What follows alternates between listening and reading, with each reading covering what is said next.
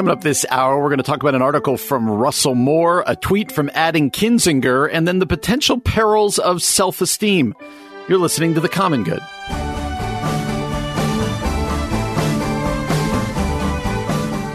Everybody. Welcome to The Common Good here on AM 1160 Hope for Your Life alongside Ian Simpkins. My name is Brian Fromm. Glad to have you with us on this Tuesday afternoon. Hope you're having a great day. Mr. Simpkins, how are we today? I am average. Great. we're going to go with it. We're just a C, a C plus. That's what we're going to go with. Is that an, is that average? I think a C is, but I was trying to give you the plus as well, right? Just you know, Mm, like a little, a, a little tick above average there. It's very Brian Fromm of you. How are you doing? I'm doing okay, man. That's. Uh, I was just telling you off air. Sometimes it's you, you know our our primary jobs are pastors, and sometimes your day is so busy, and then you're like, okay, got to do the radio show, and it's tough to Get change to. the brain. Get every to now do the radio Get show. to. Sorry, get to. Uh, and it's it's it's hard to move the brain sometimes from one to the other. I'm having one of those days, so who knows where this is going to go? But You shouldn't be moving the brain at all, Brian. That brain likes to stay stationary, secure. Yeah, right, right. That's, that's called brain damage, right? That is a, you might not be a brain scientist as we've learned, but that Mhm, much we know. mhm. And so that is that. Uh, usually when we start the show, the last couple of weeks, one way we've done it is just say, Hey, we're not a very, uh, news focused show, but we're going to kind of run through a bunch. Uh, but you sent me a uh, blog post today from Russell Moore. He's been a bit on fire, as the kids like to say, since all that happened at the Capitol on Wednesday. And, uh, kids are you talking to? my own. and uh and and you sent it to me and I read it and I was like, all right, let's just start there. Let's dive into the deep end because it's we are going to do some stuff today that's not focused on what happened at the Capitol last Wednesday, but it still, rightfully so, is dominating the conversation right now. And it's still weird though. It's it is dominating it, and then you see a news report about COVID stuff, and you're like, "Oh yeah, like that's a big deal too." And uh, Did you forget about else- COVID? Is that what no, but it's just not at the head of the of, of the news cycle anymore, right? Like I watch the Today Show every morning, and they did like three different segments on on uh, on Trump and on the Capitol and on the inauguration, and then it was like.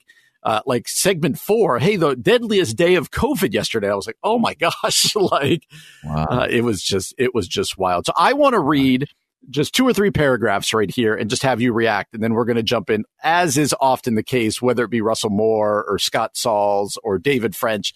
A lot more here than we can really get at. It's a it's a really well written thing called "The Roman Road from Insurrection." Uh, and and Moore writes this later on. He kind of begins by going through what happened, how he was feeling, uh, just some of his his dissonance over the last four years. He's been pretty uh, anti-Trump over the last four years, and so he wrote this.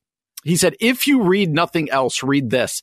If you can defend this, this being what happened last Wednesday at the Capitol, if you can defend this, you can defend anything." You can hmm. wave this away with, quote, well, what about? Or by changing the subject to a private platform, removing an account inciting violence as Orwellian, then where at long last is your limit? The country must turn to our Constitution, to the founding principles of this nation. And as Christians, Moore writes, we must be the people who are shaped and formed by the Word of God. As a teenager in a Southern Baptist church, uh, Moore says, I was taught to evangelize using what's called the Roman road. I think we were all probably taught that if we grew up in youth group or church. Uh, what that meant was that while all scripture is profitable and able to be used to share the gospel, one could guide someone through the plan of salvation using verses all found in the book of Romans. So rather than flipping all over the canon, you could just use this to talk about God's love, God's judgment, the necessity of the cross, the power of the resurrection, faith and repentance, how to live by the Spirit, etc. So he goes on to say, this isn't a gospel presentation, but he's going to walk us through the Roman road uh, and how this can get through this crisis or explain this crisis that we saw last Wednesday. Uh, fascinating uh, kind of way to frame this around the Roman road. But Ian, what do you think about just that first sentence? If you could defend this, you can defend anything. Yeah, it's been interesting because I've seen a number of people tweet similar sentiments and Mhm. in the tweet or in the post warn about whataboutism. Mm-hmm. And the first five comments, like clockwork, are what about? And I'm like, the, the the tweet itself was about not doing that. It doesn't mean that there isn't still a case to be made. I don't know. It's interesting. Like we, you know, we learned this even in like you know premarital counseling or couples therapy or things like that. Like, hey, if if uh, your spouse brings a grievance to you, that's not the time to then deflect and bring up your grievance with them. Yeah. yeah. Although your grievance might also be legitimate. That's mm-hmm. there's there's certainly something to be said about the timing and pace. And again, I feel like we could take this a thousand different directions, but I, I think for someone like Moore, given his background, given his what you would maybe call his his base, I suppose, for him to say that bluntly, if you read nothing else, read this. If you can defend this, you can defend anything. That to me um, is the state of affairs that I think a lot of camps find themselves in. Maybe unaware that they're in that camp, but certainly eager to point the finger at others they deem in a version of that camp themselves. And I yep. think that's part of what yep. gets so tricky in all this because it feels like it's it's constantly defending all over the place. But I think I think he makes a great point there. Yeah, and, and I have a, a huge amount of respect for Russell Moore. I know there's people out there who don't like his politics or uh, and if he's nothing else if not bold uh, over these last couple years. And, and, so let me just here's how I want to do this. I'm just going to run through the headings again.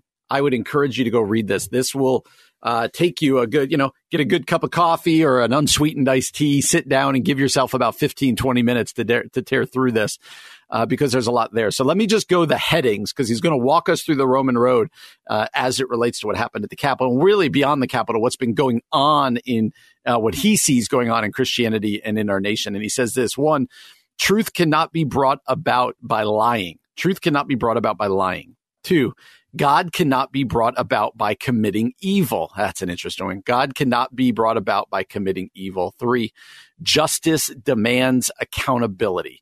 Justice demands accountability. He goes on to say, uh, number four, integrity demands consistency.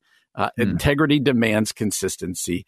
Uh, and uh, then he ends with this one hope starts in lament hope starts in lament. So, Ian, I know we only have a couple minutes left, but why don't you just choose one of those that jumps out to you? Because each one of those, we can do a full segment on every one of those blocks right there. Uh, of what Moore said, but but as you reflect upon where we're at, what's been going on, any either any of those jump out at you?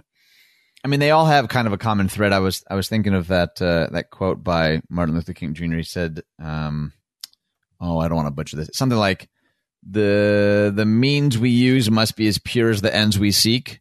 Sort of the what we often hear, and then you know, unfortunately, nowadays, even in Christian circles, circles of faith, like, well, yeah, sure, we might have had to do a couple of this, a little bit of that, but ultimately, it's for fill in the blank, you know.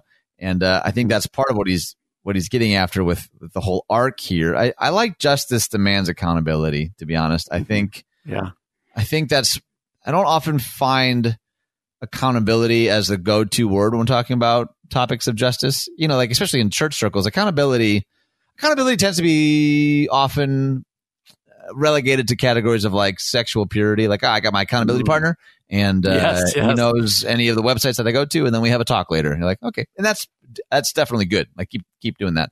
Um, but the idea though that that justice I don't know, like could I, could I say a big J justice um, requires that there is a level of of transparency and like we were talking about yesterday, we can't just jump right to unity. Can't we all just get along? You know, like mm-hmm. Shane Claiborne was talking about. Like, man, there needs to be some some repentance, some reconciliation, and I don't really think that you can have those even really without some level of of what the Bible would call, you know, accountability. And I think that often seems to get overlooked. I like the way he puts it here. He says unity demands accountability, justice demands accountability. Without such, we are all left. All we are left with is quote lawlessness leading to more lawlessness from Romans six. Um, I think I think he's right on there, and I think that I think that's a good that's a good treatment of that passage. Absolutely. I, I also just really resonated with his integrity demands consistency. People are watching, he says, people are overhearing. Some of them are your own children. And he goes on to say yeah. how inconsistency and lack of integrity, what the result has been. Uh, as he says, seeing Jesus save signs and God bless America signs at the Capitol the other day. So uh, just a f- fantastic article.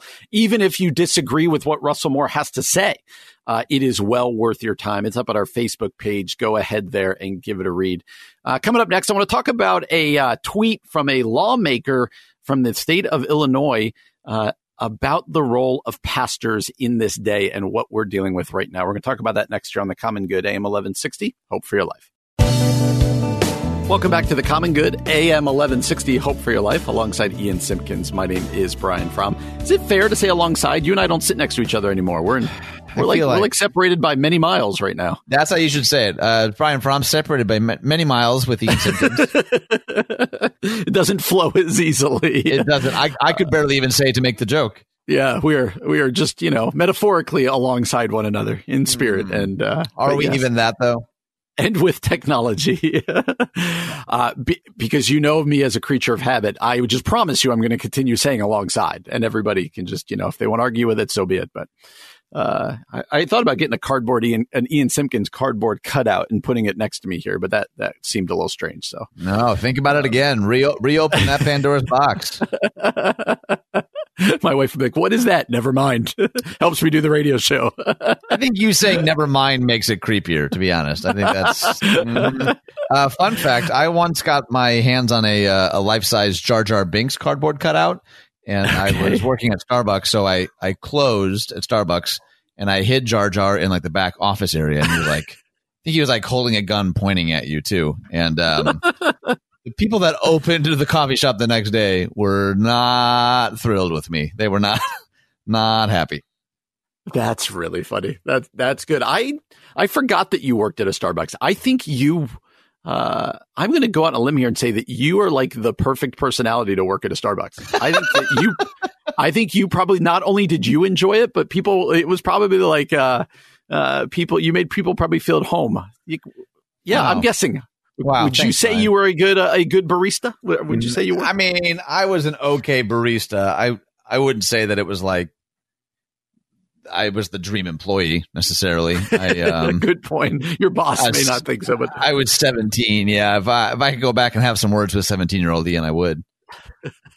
We're going to do a segment on that at some point. words to 17 year old Ian. No, thank you. Well, Yeah, something we've been talking about a lot, obviously, since Wednesday is not only what happened at the Capitol, what's been going on in our culture, but as Ian and I both being pastors, uh, the the one of the interesting discussions for the two of us, and I think for a lot of people out there, is what's the role of the pastor right now? What's the role of the church uh, as it is um, speaking truth, calling out, you know, conspiracy theories, kind of taking a stand on things. And uh, we talked about yesterday how, you know, this past weekend, you know, if you had 10 churches, you probably had 10 churches handle it differently.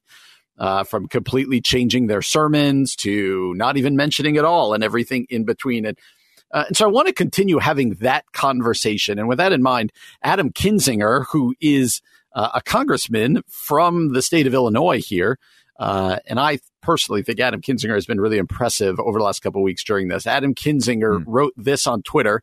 Uh, and if you go searching for this, I will tell you it has been taken down, uh, which is an interesting kind of uh, uh, part of this because as of 45 minutes ago, it was there. But uh, he did write this, and I just want to talk about the concept of it. He said, I believe there's a huge burden now on pastors and clergy who openly spread the conspiracies of a stolen election. And he goes on to, to link to Robert Jeffress and Franklin Graham and another one that I'm unaware of.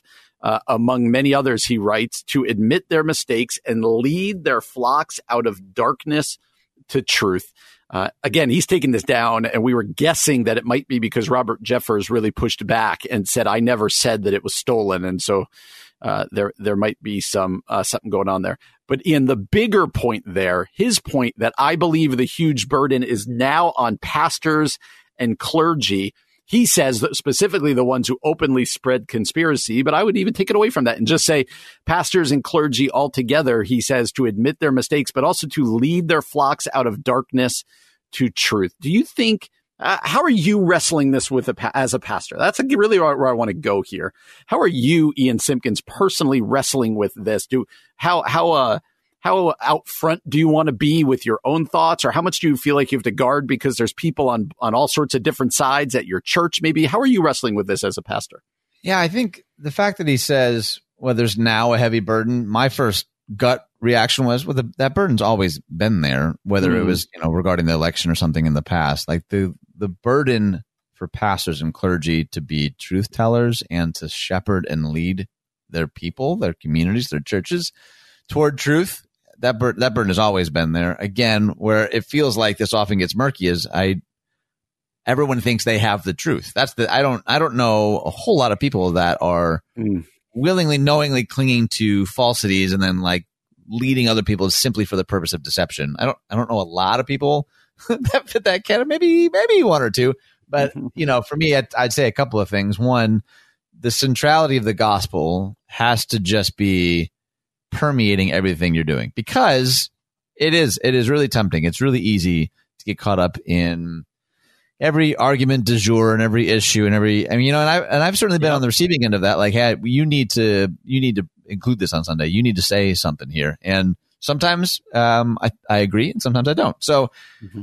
and and to be totally blunt sometimes I get it wrong sometimes yeah I really felt like I needed to say something and in hindsight maybe it was too early and I should have said something and I chose not to you know what I mean like so mm-hmm. I'm not sitting here at all as someone who feels like he's he's batting a thousand at all. Which again, yeah. that leads to a whole other conversation regarding uh, accountability and community and vulnerability and and all of those things need to be included. I think in in that role. The other thing that's unique now is because you know 100 years ago the the pastor's megaphone, a platform, was happening in a very specific space and time, Sundays at at the Ooh. church building. Now with social media and so many other tools and resources.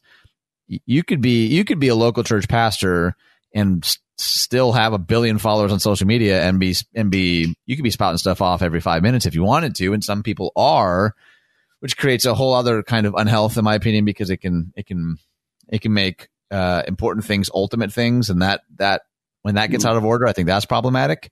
But I do think that sometimes um, cowardice masquerade, masquerades as wisdom. Does that make sense? That mm-hmm. I am not gonna. I'm gonna be wise here, not say anything. Like, or maybe you know that you should, and you're too afraid to.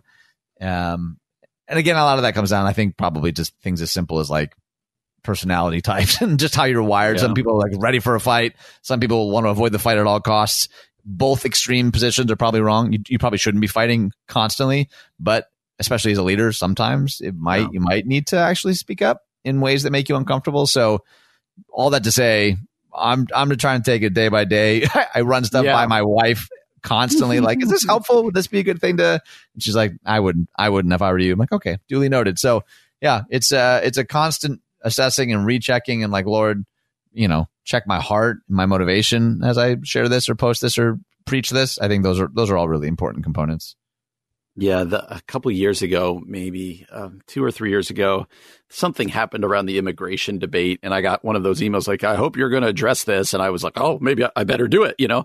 And I got up and I said something really sloppy, like unprepared, you know, in yeah. front of the church, and got it, it, just hurt the matter. Like it just didn't go well. So I learned a hard lesson that day of like, at the very least, make sure you're prepared and you're yeah, not right, right. just talking off the cuff. But it is, I, I hope people understand how difficult. And, and I love uh, one of the questions you seem to ask almost uh, a lot of the people we had, especially on this summer or various authors, when we're talking about issues of justice and issues of politics and other stuff, you always bring up, hey, a lot of people always say, just preach the gospel. And this is another one of those. I saw a bunch of tweets this week where people like, nope, this Sunday I'm preaching on blah, blah, blah, blah. And, and very like badge of honor, like I'm not tackling the, the current events of the day.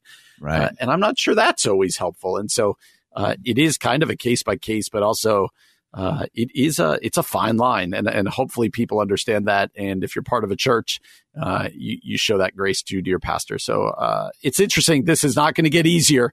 Uh, it is uh, going to continue being on there. Well, speaking of churches, uh, want to talk about this next out of the Christian Post. Churches, you become what you celebrate. Here's how.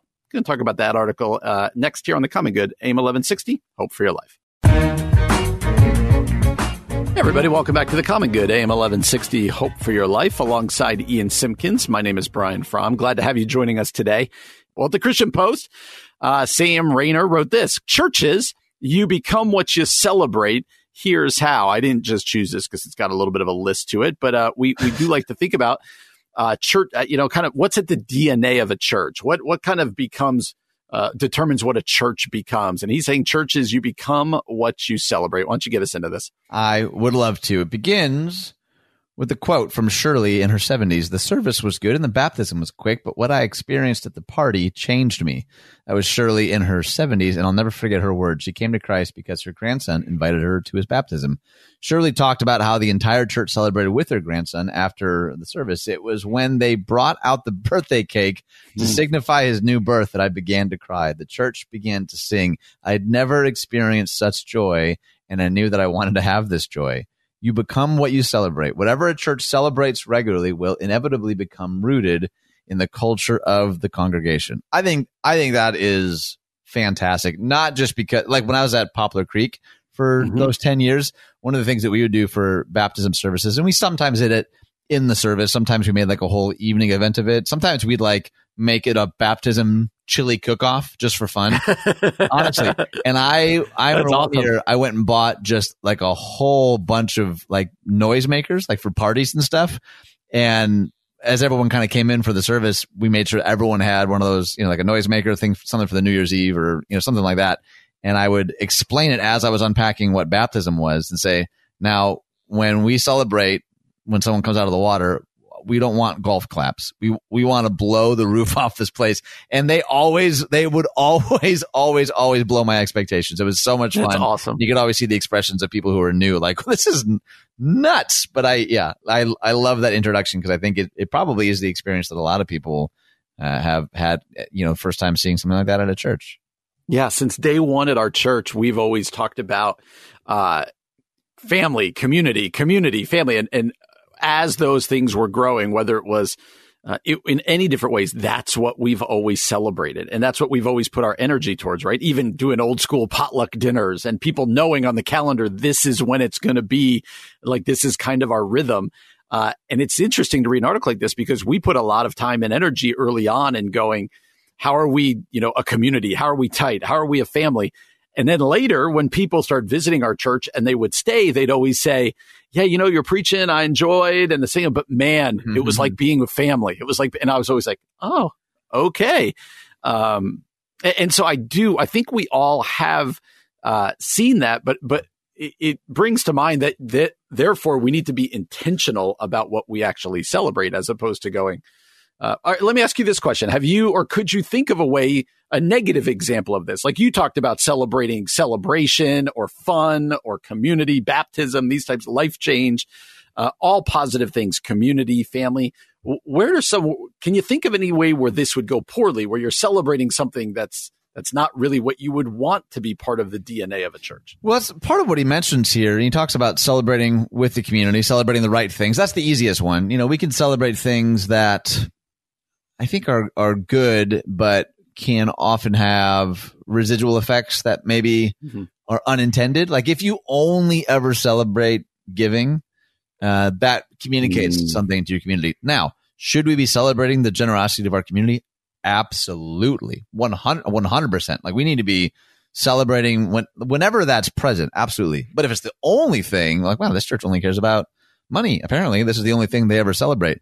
The other thing that he, yeah. he kind of goes on to mention too is like celebrate in the right way, celebrate with excellence, to do it with some planning in mind or to do it in a way that like honors the thing you're celebrating. Like I love at community, we call our Sunday morning services celebration services. Like they're, that's kind of embedded in the language and, and people really pick up on that. But, you know, I don't think it necessarily needs to be. This is sort of my Achilles heel sometimes, even just in interpersonal stuff, because I can't just I can't just take my wife on a date. I need to take her like on an epic date. We can't just have an anniversary trip. It has to be an epic anniversary. You know what I mean? Like sometimes I can yeah. get too caught in the excellence piece that I can like forget to just be present. Like, oh, the fact that I'm with her is what matters most. But I think he makes some interesting points that like, hey, if you're gonna do it, like do it well. It doesn't have to be expensive. It doesn't have to be, you know, two years of planning. But if you want something to actually convey the kind of celebration that you're hoping it will to your community, then yeah, doing it well, doing it with the right intention. I think, I think it was, I think it's Andy Stanley. He says what's rewarded is repeated. I think this is a similar type of principle. What's, mm-hmm. what's celebrated becomes culture. You know, there's a, people will pay attention to it. And even if it's not intentional, what you do, and maybe more more notably, what you don't celebrate, um, I think gets noticed more often than a lot of leaders recognize. Yeah, yeah. I, I do wonder from all of the many, many, many conversations going back to show number one about uh, kind of some toxic leadership and kind of, yeah. you know, seeing things just fall apart at some of the biggest churches in our area or across the country. You do wonder if this concept is at play there on the negative side, right? Like mm. uh, that these uh, in these organizations, these churches over time celebrated uh, the giftings of one person or the uh, you know the preaching of one person or the uh, mm-hmm. charisma of one person and and because that's celebrated you have to keep that going until it crashes and yeah. you know we don't need to rehash the ones who you know how they have crashed how would you say maybe a pastor is listening or just somebody uh, this is also true for families by the way right like what you celebrate yeah. in your family uh, and so how do you get intentional about this you talked about it doesn't need to be uh, it, it can be done with excellence, but doesn't need to be just a blowout. But but think about in your church settings, whether it be at Poplar or community, wherever you've been, how how does celebrating and thinking that through actually take some intentionality? How do you do that well? Well, I, am so glad that you asked, Brian, and I promise this isn't a setup. The book I'm reading right now is actually another by uh, Dr. Jim Wilder. If you remember, uh-huh, Jim Wilder's a uh-huh. neurotheologian and is living the life I want to live. Uh, he wrote a book with Marcus Warner called Rare Leadership for Uncommon, uh, Uncommon Habits for Increasing Trust, Joy, and Engagement in the People You Lead. It's a long title, but essentially the the thesis though is that joy is actually like the central driver neurologically speaking socially speaking for uh, not only cohesion and unity but also like performance it's such a fascinating book and hmm. i've never read anything like this that he's like, there's all sorts of other, you know, previous schools of thought, and we, we're learning so much more about the brain. But he, they, they both just keep coming back to like, man, a team without joy or a community without joy, and I think joy and celebration definitely go hand in hand. When when that's lost, you may get people that comply or obey or even still execute, but you you're not gonna you're not gonna achieve the kind of like level of like um, belonging and identity and purpose that most, particularly pastors, really want for their teams in the community. I would highly, highly recommend checking out this little book. It's great. What's it called again? It's called Rare Leadership. Okay, by Jim Wilder. I will mm-hmm. check that out. It's that so sounds good. like a good one. Uh, anyway, would love to know what you think about that. This idea of celebrating, celebrating in churches, but also families and the importance of it. Well, coming up next, uh, friend of the show, Scott Sauls wrote this, the potential perils of self-esteem. We're going to talk about that next here on the Common Good. AM 1160, Hope for Your Life. Welcome back to the Common Good, AM 1160, Hope for Your Life. Alongside Ian Simpkins, I'm Brian Fromm. Really happy to have you with us today. One of the guys that we read and we've had on multiple times. Somebody that we've talked a lot about and with is Scott Sauls. Scott Sauls, uh, pastor of, let's see if I get this right. Is it, is it Christ Presbyterian Church in Nashville? Did I get that right? Yeah, sure.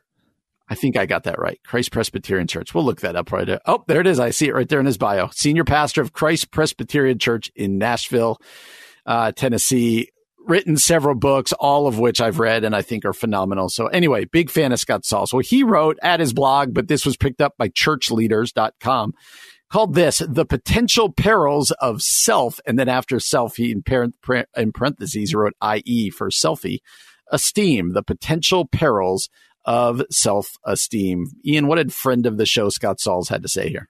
Well, I'm going to say something, Brian, and I need you to hear this with the right spirit in mind. I've never I'm felt ready. more affirmed in my entire life because, like five or six years ago, I wrote a blog called "The Problems of Selfie Esteem." Did and, you really? Uh, I did. Yeah. I'm going to see if I can if I can dig that up. Uh, it might have been even longer because I think it was in 2013. Selfie was actually Merriam-Webster's one of one of their words of the year, and I saw that and I no way. like, oh yeah, we're done as a culture. That's it. Game over. We're done. It's uh it's a word of the year. How did that how did that ever happen? So either way, that's that's my little seeing this title made me really happy. Do we think there's a chance that Sauls read that blog post of a young Ian Simpkins back then and I do not. It may it may have stuck in the recesses of his mind and that's where this came from. I doubt that entirely, thoroughly and passionately. Yeah. No, no. Okay. Just right. wanted to check. Just you want me to uh, want me to get us into it? I do. I do. He says the hunt for self esteem is everywhere. Advice on how to achieve it can be found in parenting articles, business coaching, and the self help section of every bookstore. Some of you might be wondering, wait a minute, there's such a thing as a bookstore? Yeah, there used to be a physical place where books were kept that people would go to buy them. So I love bookstores. Yeah, love I do. I do too. According to the Harvard Business Review, quote, self esteem is considered the bedrock of individual success. You can't possibly get ahead in life the logic goes, unless you believe that you are perfectly awesome. Yet, there's an underbelly to the hunt for self esteem because it presses us to compare ourselves to others. And when we compare ourselves to others, it sets us up for pride. And pride goes before a fall, and a fall wrecks self esteem. And there you have it. And I'll nice. quote C.S. Lewis here because I think, I mean, why not? In Mere Christianity, C.S. Lewis said that pride is essentially competitive. It gets no pleasure out of having something, only out of having more of it than the next person. Hmm. Then he goes on to say, The Pharisee prayed in Luke 18, God, I thank you that I am not like other men, extortioners, unjust adulterers. I fast twice a week. I give tithes of all that I get. Tellingly, he mentions himself five times and God only once. In the original Greek, the text says he is praying to himself, not to God. Belittling and taking sides against others becomes his self saving strategy. His prideful boasting, ironically and tragically, is a frenzied attempt to medicate a deep insecurity within. It is his best mm. attempt to rescue a fragile self image. This is, again, a great example of why I just think Sauls is worth reading and worth following. Mm-hmm. He has mm-hmm. just a one, he's just a great writer. Two, he's got a depth of insight that you don't you don't see a lot like in Twitter and Facebook anymore. And I think what he's saying here, um, I imagine even just that little bit that I read, people are already thinking potentially of like like real time current cultural moments where this could apply, but he doesn't necessarily like quite steer you there. He's he's sort of letting the reader decide like, oh, am I speaking to this or to you and so this issue over yes. there to that conversation? Uh-huh. I just uh-huh. think I just think that's so winsome. I think that's really wise of him. Yeah, he goes on to say comparing ourselves to others is a dead end street. As Teddy Roosevelt aptly said, comparison is the thief to joy. So why do we continue to diminish our neighbor as a way to build ourselves up? Why do we take sides and engage in us against them conversations? Why do we feel this need? Uh, he, he's so right there, man. I don't, we talk about this all the time, but I, I personally struggle with comparison. I struggle with comparison as a pastor. Like, oh, that yep. church is bigger. They're doing better things. He or she's a better preacher than me, whatever else it might be, as opposed to being like, man, this is so, I love my flock. I love my people. And yeah, I'm, I'm excited for what that church is doing and what that church is doing. Like comparison as a pastor is a real, real thing. And it really kind of can tear away at your soul. I struggle with comparison as a, as a dad. Like, Oh yeah. man, look at that guy over there. Look what he's doing with his kid. Look at that, his intentionality. Look at this. Uh, financial comparison, like, oh man, I wish I had that house up the street, whatever else it might be. Uh, comparison, I think it's so right. And I, and I yeah, the, the idea that comparison steals our joy, uh, is, and it just keeps you, there's always somebody with more money, bigger house, more well behaved kids, bigger church, whatever else it will be. So you're going to find something that you don't measure up to. Uh, this idea that comparison is a is steals your joy is something that I believe fully, and I really struggle with at the same time. All right, well, let me ask you something that might be a little controversial. Then, is there a place where comparison can be really helpful? Pro- I think yes. The answer to that is yes. Think about uh, a uh, you know an Olympic athlete. They have to compare themselves to their competition, right? Okay, that guy ran ran that race in 10 seconds. I got to get to 959, right? I got to do this. But like, or as a, but outside also of competition though, outside of competition yeah. though, can it be helpful?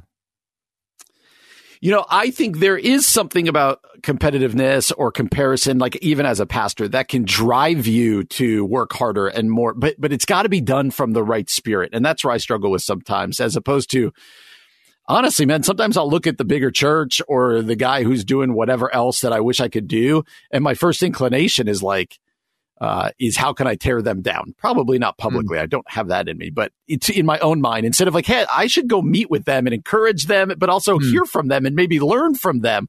And, and then that could make me a better pastor or a better dad or whatever mm. else. I think it requires this is a little bit what he's getting at. I think it requires a good amount of um, uh, of of uh, you know, self esteem's not the right word, but it requires you to be secure in yourself and in your identity in Christ uh, to be able to uh, learn from another person who might be doing quote unquote doing it better than you are. Hmm. Uh, and so I, I, think if, if you don't have that security, I think comparison can really wreak havoc on you. All right. So I want to, I want to press you a little bit on that because you said a phrase back there. You said, as long as it's done from the right spirit, what, what is the right spirit and how, how do you actually get there?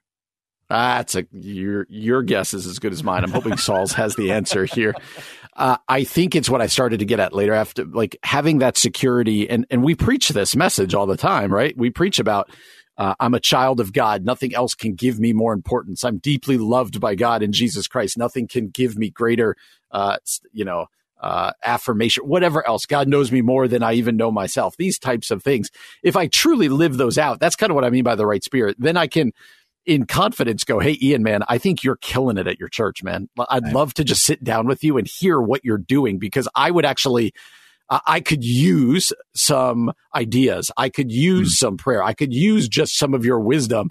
And then you going, no way, man. I don't want to see your church succeed. I, right, I, I, want to kind of right. be territorial. No, instead you going, yeah, man, I want you to succeed as well. Let's get together and talk. I think that's what I mean by right spirit, as opposed to, gosh, I can't handle Ian. He's his church is bigger than mine. People are calling him a great preacher. They don't really say that about you know that kind of thing. Yeah. Uh, right. And so, how do we get there? I think it's the sermon we've all preached, but it's hard to live out. Like, who are we in Christ and actually living out of that? It just becomes easier said than done. Uh, I'll spin it on you, and I know we're running out of time, but how would you answer that question? What is it? How do we actually live this stuff out? Yeah, I don't. I mean, I'd probably push back a little bit and say I don't know that it's the sermon that we've all preached. To be totally uh-huh. blunt. I, I feel like to some degree, maybe we've said those words, but struggle to actually give people tools and resources to live it out. And I think it is, I think it does have to be more than just simply hearing somebody with a microphone tell it to you. I think it also has to be more than just simply, I'm going to, like New Year's resolutions, I'm just going to, I'm going to be mm-hmm. more fit. I'm just going to do it. You're like, well, I think, I think there's probably some, some language of spiritual practices, spiritual disciplines. You don't just one day wake up like, all right, I don't care about anyone else's salary or church or success. I'm just resting in what that preacher told me yesterday. You're like, no, it's it's a. they all do that, right? After we preach, they no, all do that, right? No, no, they really don't. What the phrase Saul used here, he says, "Our souls are glory vacuums," and mm-hmm. I think I think that's really really important to remember. And the only way to counter that is probably um, being more intentional about like the things that are forming us, and to yes. be mindful of that is that takes a lifetime of work. I think. Yeah, he says in Jesus, we no longer have anything to fear, provide, or hide. Or, mm. sorry, not provide, fear, prove, or hide. Uh, there's no need to compare or compete. There's no need to wear ourselves down by chasing career or applause or respect or being able to fit into a size four.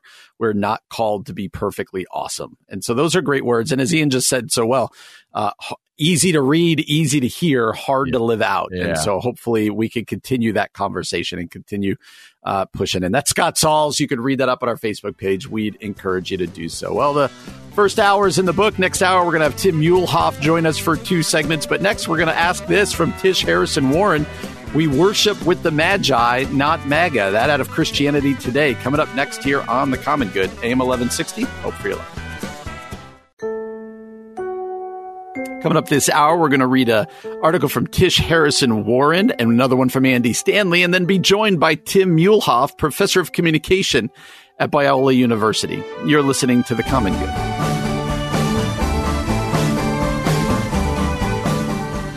Everybody, welcome back to The Common Good here on AM 1160 Hope for Your Life. Alongside Ian Simpkins, my name is Brian Fromm. Uh, we're thrilled to have you joining us. And as I said, uh, here in about 10 or 15 minutes, Tim Muehlhoff is going to join us from the Win- Winsome Conviction Project.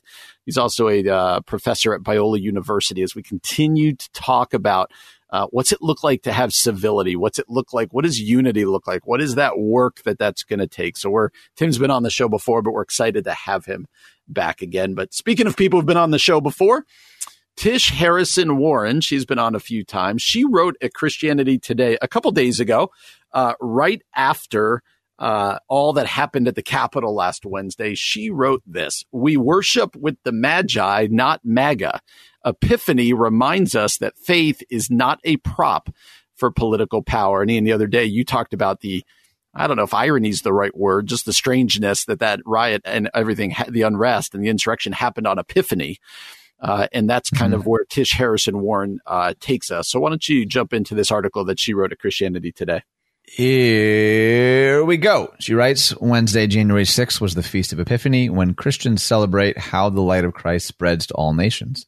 The season of Epiphany, also called Theophany in the East, focuses on Jesus' revelation of his true identity to all the world. In the West, it centers on the stories of the Magi who represent the nations or the Gentiles, finding Jesus through their mysterious stargazing. In the weeks ahead, the Epiphany season recalls the baptism of Christ and the wedding at Cana, Jesus' first miracle. But what a strange epiphany we had in the United States. Instead of Magi worshiping a newborn king, MAGA hats descended on our nation's capital. Instead of the baptism of Christ announcing his true identity, men and women held signs proclaiming Jesus saves as they demanded to overturn an election. Instead of a miraculous display of love at a wedding feast, we saw a display of political violence. Epiphany calls us to light and truth. It reminds us that the promise of Isaiah is fulfilled in Christ. Nations will come to your light and kings to the brightness of your dawn. That's from Isaiah 63. Light is beautiful and is also revelatory. The word epiphany comes from the word reveal and gestures, to, gestures toward realization of the truth. To have an epiphany is to grasp reality, to receive insight. In these gospel stories, followers of Jesus begin to slowly understand who he actually is. They glimpse the truth. The light of the world has come to all people and all ethnic groups. The season of Epiphany reminds us that we do not just receive the light of Christ, we are charged with sharing it with all the world. But if the nations are watching recent events in D.C. as people destabilize democracy while carrying flags that read Make America Godly Again, would any onlooker want anything to do with this Christ? I'll mm-hmm. just read one more short paragraph. The violence wrought by Trump supporters storming the Capitol is anti epiphany. It is dark and based in untruth. The symbols of faith, Jesus' name, cross, and message have been co opted to serve the cultish end of Trumpism. I was trying to think of like a clever question to ask you, Brian, after reading that, but I'm just going to ask you what you think. I I love. I didn't grow up with the church calendar, right? You and I've talked about that many times. So people who have and who write on it, it, it does just uh, uh it does just open up so much. This idea that that uh, you know, Epiphany is about light and truth. And then her reminding us that we as Christ followers are to be light in the world, right? Like we are about light and truth. And, and, uh, putting that over what we all watched last Wednesday. And I don't know how much you've watched. I've had to just stop a little bit, but that as more video footage comes out from inside the Capitol, uh, and the stories come out and you realize just it, there's no better way to talk about, I think, what happened last Wednesday as just darkness. It was just dark. Uh, hmm. and, and, then juxtaposing that epiphany and as Christ followers, we are to be light and truth. Man, I, I think uh, understanding uh, epiphany and understanding that the idea of light and truth uh, and as I said, juxtaposing it against what we saw last week, and then adding on the fact that so many people who were who were carrying out that darkness seem to be doing so, as she said, with symbols of our faith, Jesus' name, his cross, his message. Uh, really, it, it just it, it, raises again uh, one of the many reasons as to why that was so hard to watch last week and why it was so unsettling and, and angering. Uh, but it also just reminds us how important it is that we take up our call uh, and and uh, who Jesus calls us to be to be the to be lights in a world of darkness. So let me let me read a paragraph that I think you'll have some thoughts about. Uh, she writes, "An emaciated and malformed evangelical political theology got us where we are now." Jeffrey Goldberg describes the insurrection at the Capitol as quote chaos rooted in psychological and theological phenomena, intensified by eschatological anxiety. He tells how one protester told him, It's all in the Bible. Everything is predicted. Donald Trump is in the Bible. Goldberg continues, quote, The conflation of Trump and Jesus was a common theme at the rally. Quote, Give it up if you believe in Jesus. A man yelled near me. People cheered. Give it up if you believe in Donald Trump. What do you think of that sort of display? Like, what is the what is the the counter argument? I guess I'm trying to get in the head of someone, uh, not just someone, uh, a Christ follower who who saw this. Maybe let's say they watched all the same videos you did and said, "Yep, yeah, necessary. Not only necessary, um, Jesus approved, stamp of the Bible."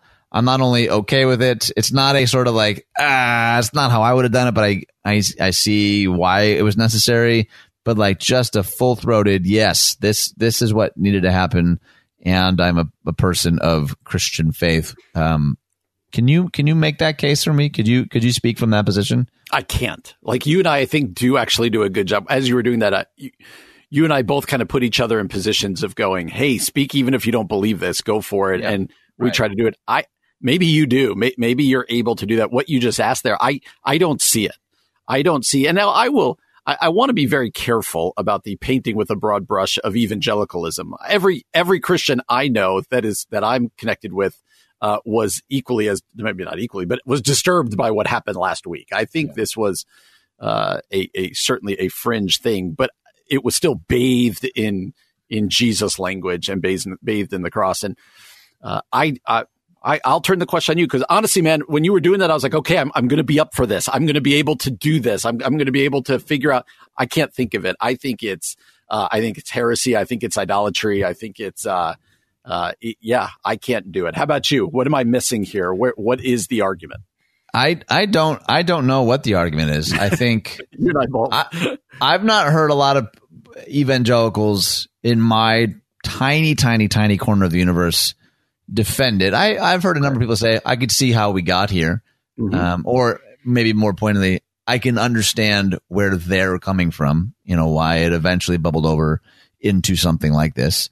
Um, but I, I can't say, and maybe that's a, that's evidence of my own echo chambers, my own confirmation bias. Like my, maybe, maybe there aren't enough close people in my life that can or have articulated what, what really was going on there from that perspective. But yeah, I think you're even to the point yesterday, you know, where we were reading that article from David French where he kept referring to it as a Christian insurrection. I was like, I'm not, I'm not sure that that's entirely Christian to, to yeah. be totally frank. And that's that. I mean, we, we could we could certainly debate that too. But uh, no, I, I don't I don't know that I have a lot of insight there, and I I sort of wish that I did. Ah, it makes me feel good that we don't. I do. And this is, uh, it's a provocative article. Maybe you're out there going, you guys are wrong. Well, go give this article a read and see what you think. Uh, she does go on to say at the end, we have to take up the slow work of repair, of reforming our churches around the deep, unchanging truths of the light of Christ. We must reconstruct communities where we can know and speak truth, serve the needy and the poor, love our neighbors, uh, learn to be poor in spirit, rejoice in suffering, and witness to the light of Christ amid darkness. Tish Harrison Warren uh, you can read that up at our Facebook page. Coming up next, Tim Muehlhoff, uh, professor of communication at Biola University and also one of the co-directors of the Winsome Conviction Project. He's going to come on for the next two segments to join us here on the Common Good AM 1160. Hope for your life. Welcome back to the Common Good here on AM 1160. Hope for your life alongside Ian Simpkins. I'm Brian Fromm. Glad to have you joining us today. And we are thrilled to be joined for the second time. Uh, he was on a few weeks ago, but we are uh, excited to be joined again by Tim Muehlhoff. Tim, thanks so much for coming back on and joining us again.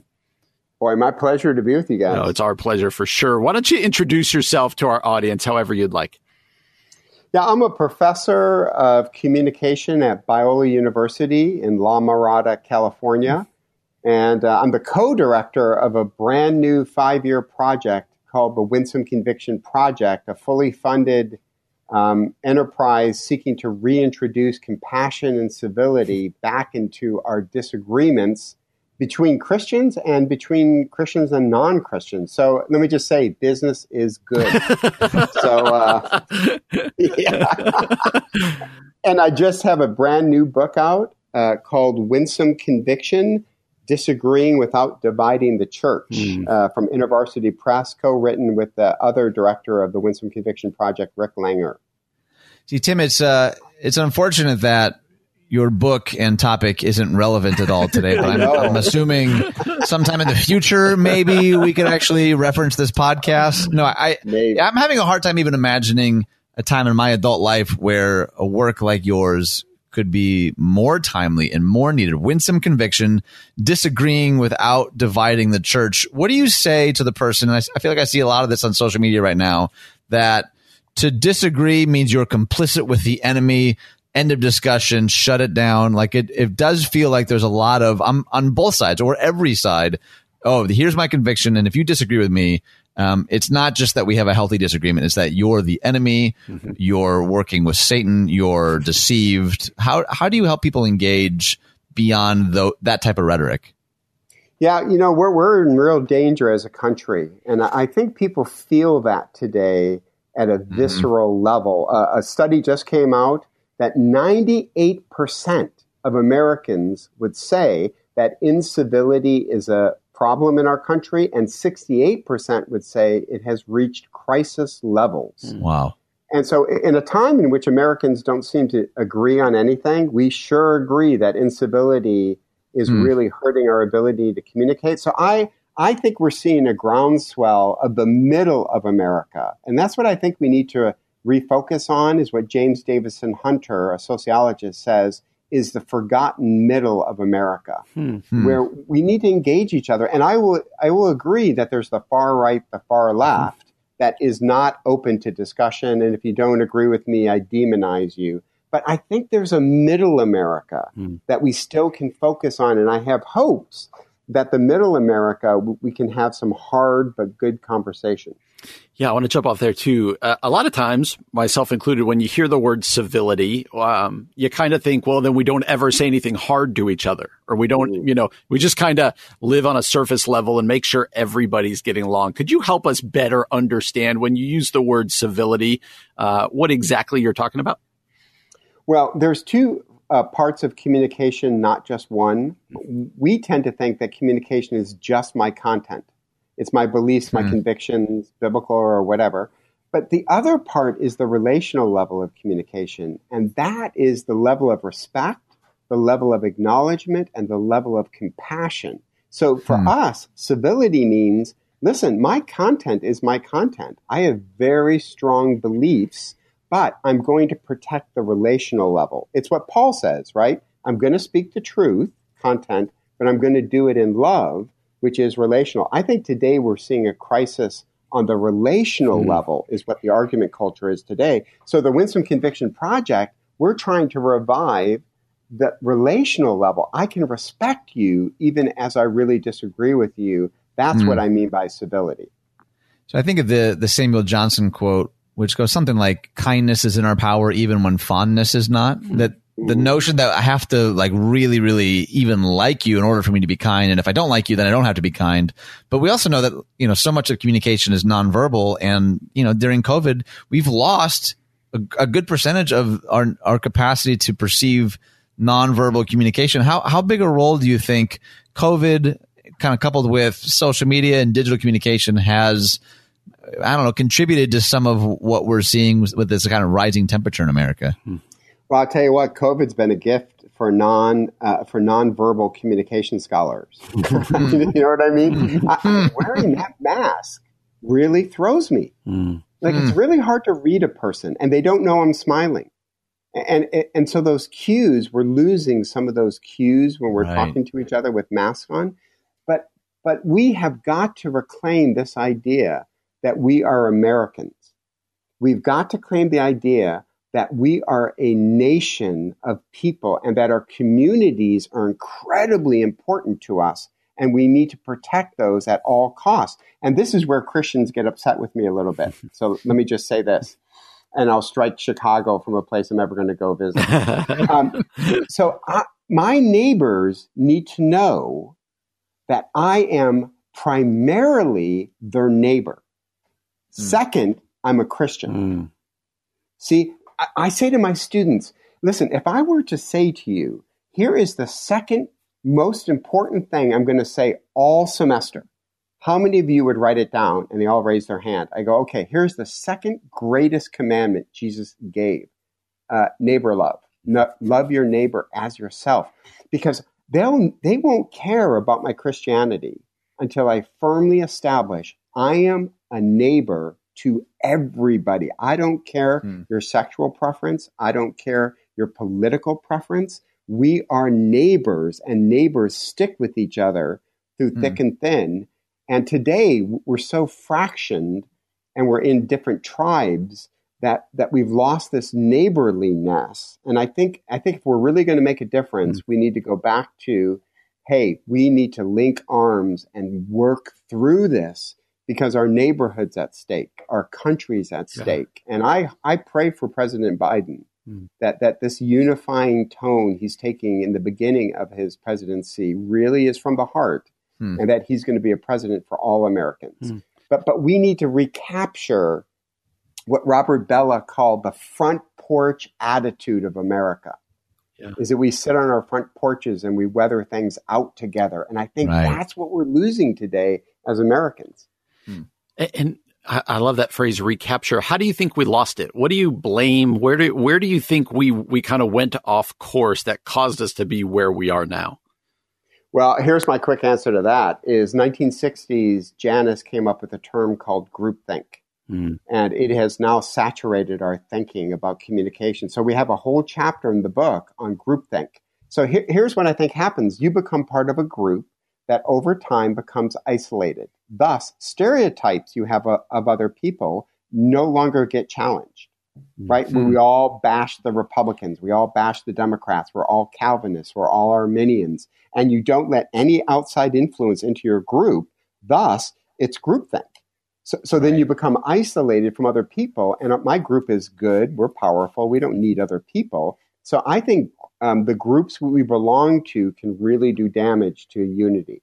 Uh, that other voice here is Tim Muehlhoff, uh, professor of communication at Biola University, uh, also uh, author and uh, co-director of the Winsome Conviction Project. You can find him at timmuehlhoff.com. Uh, that's uh, M-U-E-H-L-H-O-F-F. Did I get that right? I think I put in one too You many did. H's there. I got it right. did. Okay, good. Because we want people to go there. We are thrilled. Tim is going to join us for yet another segment as we continue to talk about this. And also, how do we do this? How do we do unity right in the church? We're going to talk about that next here on the Common Good AM 1160. Hope for your life.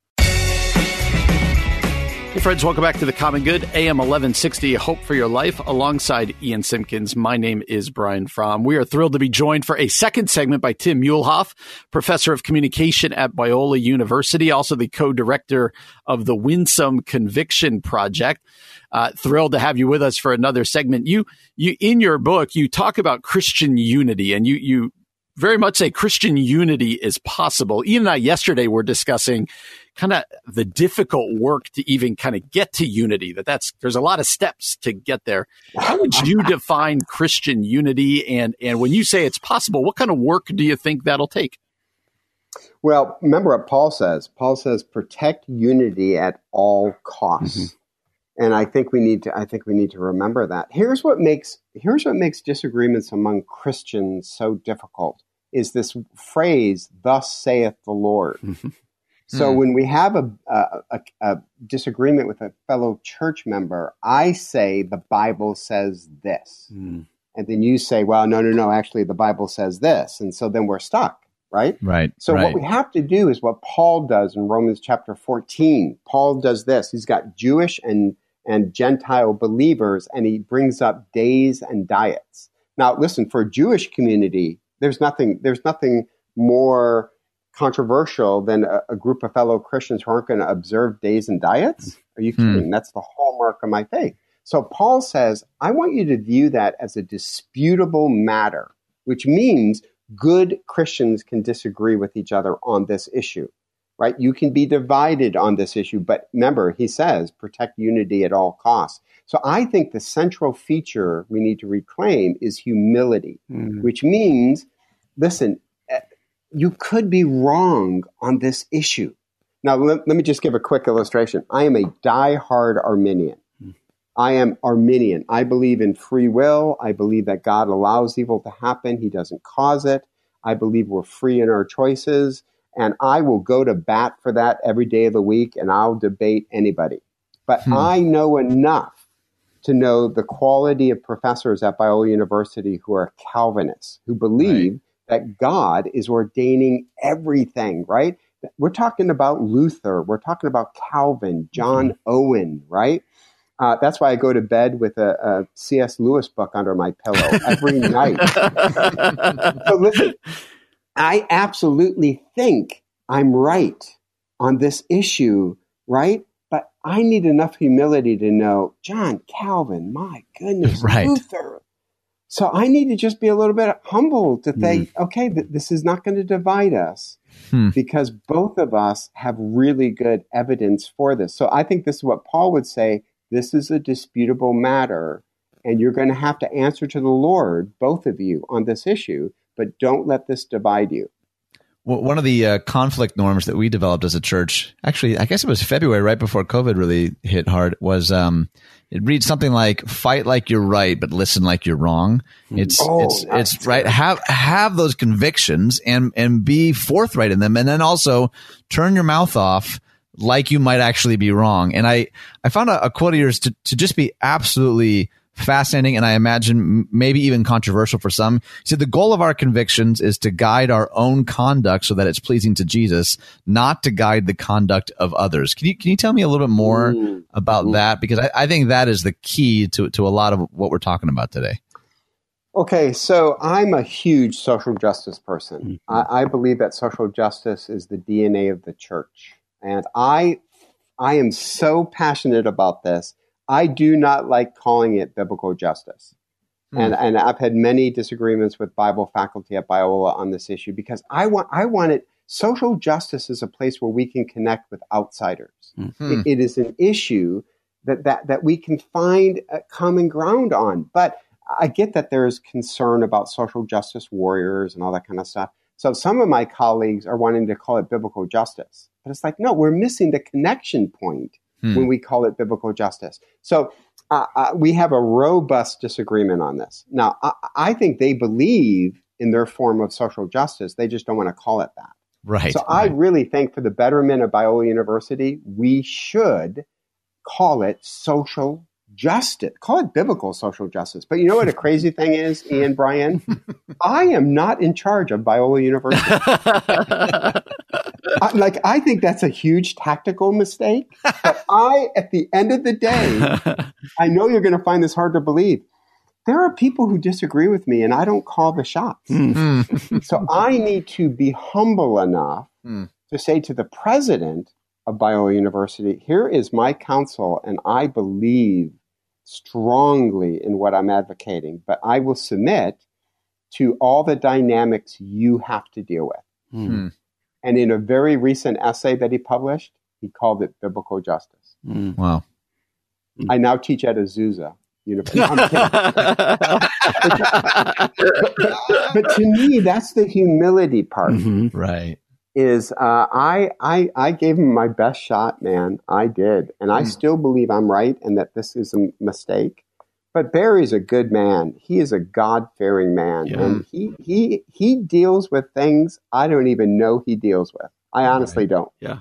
And that, that's where I think the humility part comes in. Now, by the way, Paul is also saying there are those handful of convictions that split the church. Mm-hmm. Right. This is C.S. Lewis's beautiful metaphor of the hallway of faith, right? So the mm. hallway of faith to me is salvation in Christ alone, bodily resurrection, um, the Trinity, uh, you, you, know, insp- um, inerrancy, inspiration. That's the hallway. But rooms off the hallway, we can be passionate about. That, that's where I would put Arminianism, Calvinism, egalitarianism, complementarianism. I'd put eschatological things as rooms mm-hmm. off the hallway. Not that they don't matter. Oh my gosh, they're incredibly important. Mm-hmm. But right. that's where Christians are really going to disagree with each other. And we need to allow, as much as possible, for that disagreement um, to be there. But so, so, I couldn't attend a church that had a, a strong Calvinist senior pastor. Mm. I, I, just couldn't do it be, mm. because that's not how I understand God, and I think I'd just be frustrated day in and day out. Right. Mm. So I, you can't ask the senior pastor to change his theological convictions, right? Mm-hmm. So that might not be the best. Or, or I once stayed at a Free Methodist church uh, who believed you could lose your salvation because of the dynamic evangelism program that they had. And I could set that aside mm-hmm. because the church was doing such great work. Fascinating.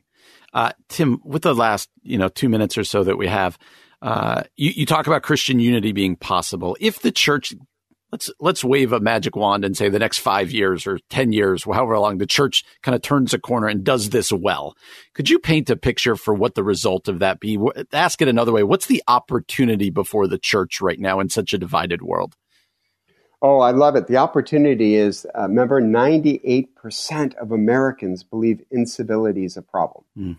And so, if the church rose up and we were convicted, but absolutely committed to what Peter says in First Peter, right? He says, "When insulted, I do not want you to give an insult. I want you to give a blessing instead." Mm-hmm. If the church was unified on the relational level, even as we disagree with outsiders and insiders, we're going to be compassionate, we're going to be respectful, and we're going to acknowledge each other's positions, even if we disagree with each other. I think a country that is literally starving for civility will take a look at the church and say, man, th- they somehow pull it off. Mm. They don't get into the mud like everybody else. They mm. are they are civil people that I really disagree with, but I appreciate their communication approach. Gosh, that's so good. Tim, a really, really timeful work. I would love for people to know where they can learn more about you and your podcast and your book. So could you hit us with all the websites, social media stuff that you have? Yeah, great. Um, so the, um, our website is called winsomeconviction.com. And you can go there. We have a ton of resources, blogs, interviews, and then uh, listen to our podcast, Winsome Conviction Podcast. Uh, and then if you think I should be running Biola University, just send your emails directly to Biola and say, hey, you think Muehlhoff should be the top guy. Uh, we'll get on that right now. Perfect. As the spirit leads. oh, absolutely. Uh, well, Tim, again, Tim Muehlhoff is a professor of communications at Biola University, soon to be president, as he said, and uh, also part of Winsome Conviction. Tim, uh, second time he's been on. We're really grateful, man. Thanks again for coming yes. on the Common Good today.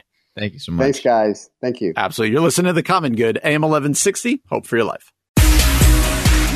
Welcome back to the Common Good, AM 1160, Hope for Your Life, alongside Ian Simpkins. My name is Brian Fromm. It's the time of the show that everyone's excited for, not because the show is ending. Oh, no, no, no.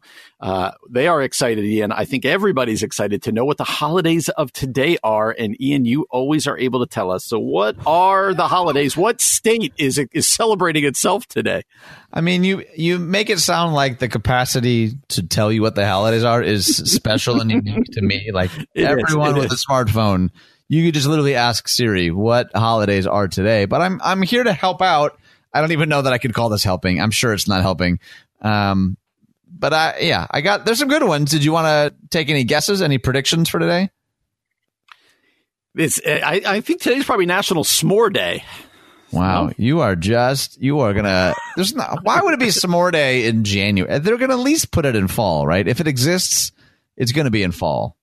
No, uh, it's National Scrabble Day today, I believe. Scrabble. Okay, so sticking with the S words, I, I see how your brain works. It's also not okay. that. No, it is. Uh, it's Shop for Travel Day. Shop for travel. Okay, I'd like to travel. I miss traveling. just, just not avocados. All right. Um, no. National Marzipan Day. Do I admit that I don't know what that was? Oh, you know what marzipan is. Stop. What is it? Just Google it. Just Google it. You can okay, do it. Keep going. Uh, National Curried Chicken Day. Okay. Marzipan. I lost you. I, you're not even going to be. ready. Oh yeah. Do you have an opinion of curried chicken? Yay or nay? Uh, yeah, I like curry chicken. I, am a yay on that one. I'm a yay. Just the most half-hearted yay.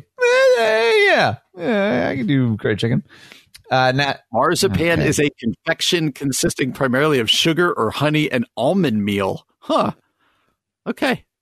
I, it I, looks yummy. I still don't recognize it. I could tell that you were reading because you didn't laugh at what I just said, and I, I knew that you were distracted. I could just tell by your lack of response. Like, oh, he's about to read me something. My apologies. You know, when you Google something, it says people also ask. It says people also ask, why is marzipan so gross? well, I mean, it's better than Turkish delight. You ever had Turkish delight? I haven't though. I've heard it's gross. I've heard it's it's, it's no bueno. I, I mean, in, to my particular palate, I don't love it. That's just that's just me. Okay. Okay. It's National Pharmacist Day, so that's potentially controversial, I guess. And then last but not least, are you ready? Controversial. Well, I mean, big pharma. That's a that's a hot button topic, Okay. isn't it? No, it is. Yes, Raise a glass for National Kiss a Ginger Day. nice. Probably not. You're probably Okay. not supposed to do during a pandemic, just in general. No, you are not. No, you are not. So, okay. Those are some random, no state holidays today. That's a first in a while. I knew. I knew you were gonna have to bring that up again. You just have a a real chip off the old block for the state holiday thing, don't you? No, not chip off the old block. So right chip on your shoulder. That's the chip. That's the chip analogy I was looking for. My dad, my dad's like, what? chip off the old block. I knew it was wrong as the moment. Uh, Andy, mouth. there you go. Andy Stanley wrote actually at Fox News on Ja- uh, January the 3rd. So right after the new year, he wrote an opinion piece entitled Reset Your Life by Asking Yourself This One Question. He says, you can decide today who you want to be and your future decisions can flow out of that vision. So, you know, we try to end with, uh, uh, something a little more inspirational, kind of good news. Uh, and so Andy Stanley uh, kind of leaves us with that here at Fox News. Let me read some of this. He said, I've never been happier to ring in a new year. Finally, 2020 is behind us. The presidential election is over. Distribution of vaccines has begun. After a year of trauma, upheaval, and challenge, a brand new year is the next best thing to a reset. He button. did. He did write this on January third. It is worth noting that. Oh, that's a very good point. that's amazing. Li- li- good point. Little, what has happened since then? little did you know, Andy. That's a very valid point. He's he just read a he wrote a second one. Just said my bad. It just says, my bad. Follow up report for Fox News. Never mind. Never mind. We'll can't wait till 2022. Uh, he said, maybe you've jotted down a full, a few resolutions. Good for you, he said. Or you may be thinking, why bother? It may be that 2020 isn't any better and is out of con- my control anyway. There you go. Before you go down either of these trails, may I make a suggestion? Take time to ask yourself a simple question. What story do I want to tell? Hmm. Though we've probably never met, here's something I know about you. You would like to be able to tell your entire story without skipping any chapters or having to lie about the details. We all want that. And going forward, you can have that, but it will require you to stop mid decision and ask, what story do I want to tell? The decisions you're in the middle of making right now are going to be reduced to a story you tell. Once it's behind you, like in 2020, it's a story, but the rest of your life is a story waiting to be written. And you will create that story one decision at a time. He goes talking about losing your job and how that would make a story. And so let me just go down towards the end. He says, the decisions you make in the valleys are eventually just stories you tell on the other side. Which of the available options do you want to be part of your story? The primary reason we don't think uh, in terms of a story when making decisions is that the story comes later. Decisions are now. We think about the future later, as in later when it's too late to do anything hmm. about it. We don't think in terms of story because we're distracted by the pressure and emotions we feel in the moment. Let me pause there, Ian. Uh, classic Andy Stanley, but uh, that's a great way to frame it. I think I've not really heard it that way. But what kind of what story instead of what decision do I want to make in this moment?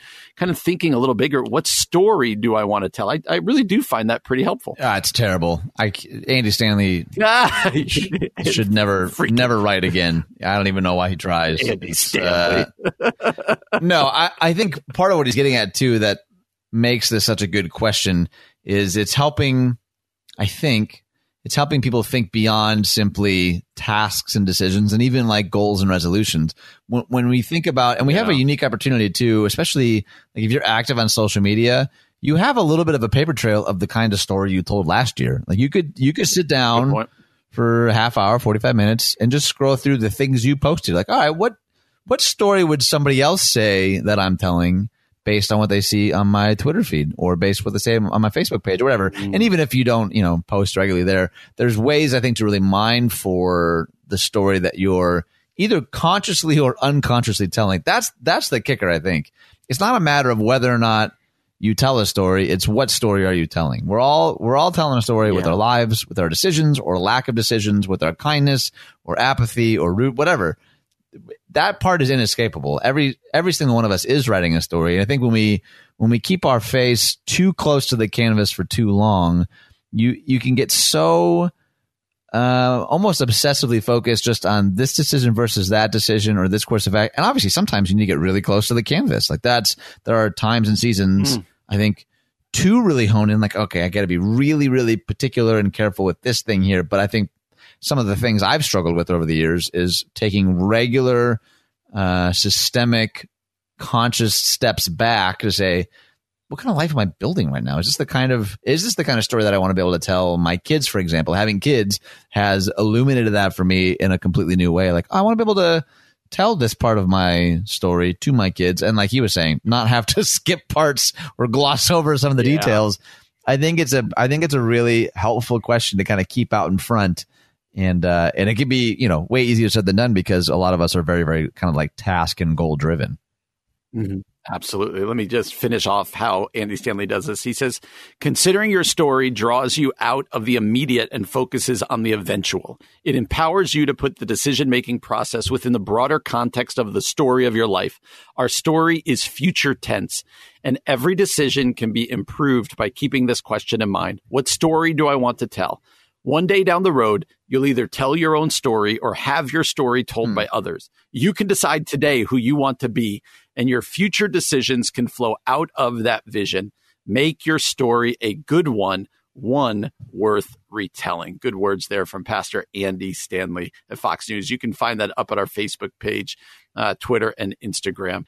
Lord willing, we'll be with you tomorrow from 4 until 6 for Ian Simpkins. My name is Brian Fromm. You've been listening to The Common Good on AM 1160. Hope for your life.